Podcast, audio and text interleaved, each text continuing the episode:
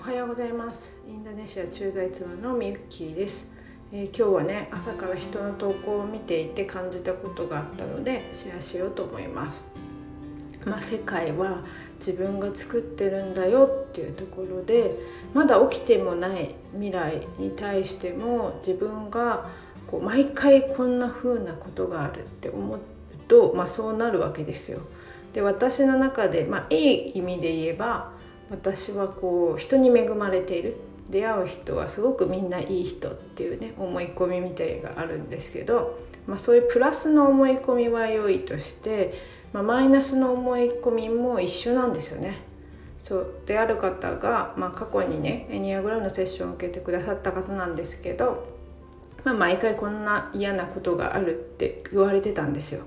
でもその言葉はまあ、それを言ってるからだろうなって思ったんですね、えそういうイメージができてるからそうなるだけ。だからそのイメージを書き換える必要があるっていうところで、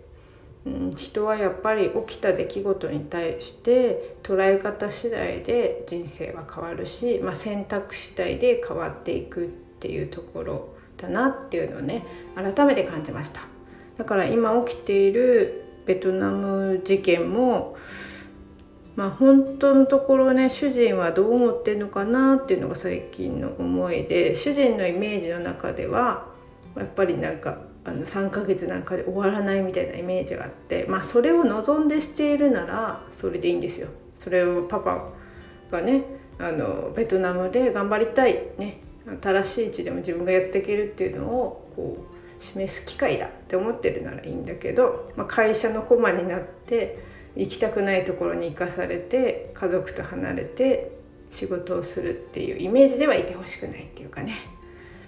まあそれは主人にもねボソッと言ってますけどあの結局人に言われたからって人は変われないしそうだから自分で気づかなきゃいけないんですよね。自分で今起きている体験に対して自分はこう気づきを自分自身で気づく。これ何をこう伝えようとしてるのかなっていうのを気づく。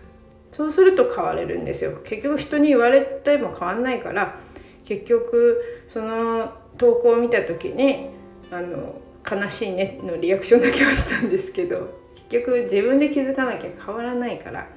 なのでまあ私の願いとしては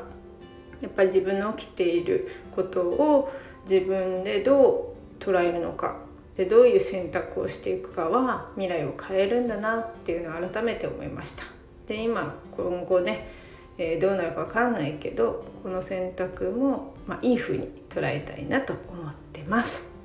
ではご視聴くださりありがとうございました。また2人ごとはね、えー、毎週木曜日だったかな。木曜日にやりますのでその都度アイコン変えようかなと思ってます。ではよかったらまた聞いてくださいね。